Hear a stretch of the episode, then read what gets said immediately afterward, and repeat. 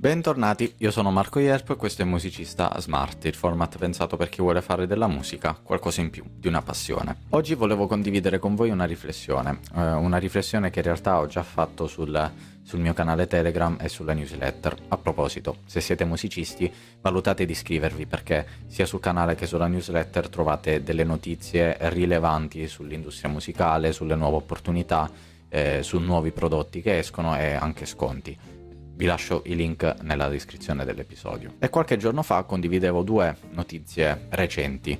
La notizia del primo cortometraggio prodotto da WhatsApp e la notizia dell'arrivo in Italia di uh, Paramount Plus, eh, la nuova piattaforma di, di streaming de, della celebre casa cinematografica Paramount Pictures. E queste due notizie ci fanno capire due cose importanti sulla, sulla direzione che stanno prendendo la, la, la fruizione dei contenuti.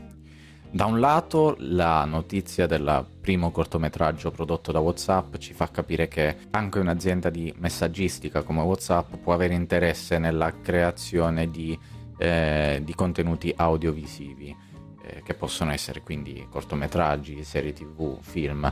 Magari può essere il primo di una serie di contenuti prodotti da, da WhatsApp che mh, potrebbe effettivamente eh, avere voglia di eh, buttarsi anche in questo settore qui. E questo cosa ci fa capire? Ci fa capire che nell'ambito audiovisivo c'è tanto da investire, c'è tanto margine di crescita e che quindi non si vede al momento all'orizzonte una, un, termine eh, della produzione di questi contenuti, ma si vede, anzi si vede un, un sempre maggiore incremento. La seconda notizia invece è quella della, dell'arrivo in Italia di Paramount Plus, che in realtà negli Stati Uniti è già disponibile da, da un po' di tempo ci fa capire che la direzione che invece sta prendendo la modalità di fruizione dei contenuti è quella dello streaming e questo l'abbiamo già capito da, da diversi anni con l'avvento di Netflix, di uh, Amazon Prime e servizi simili. Ma se continuano a nascere servizi eh, di streaming vuol dire che eh, siamo sempre di più alla ricerca di contenuti che possiamo riprodurre noi on demand su richiesta quando vogliamo.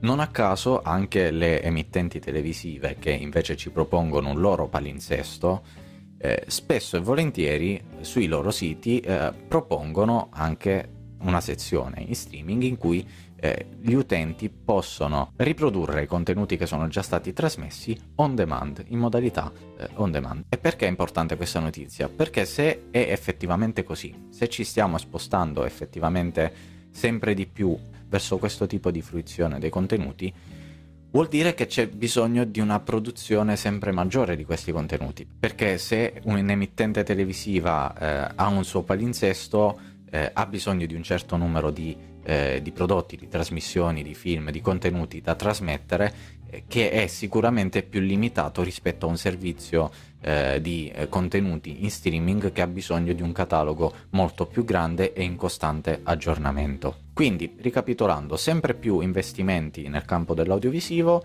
e tendenzialmente sempre più produzione di contenuti audiovisivi per eh, appunto alimentare le piattaforme di streaming. Se a questo aggiungiamo anche l'industria dei videogiochi, che è anche quella in crescita esponenziale, questo discorso si estende ancora di più.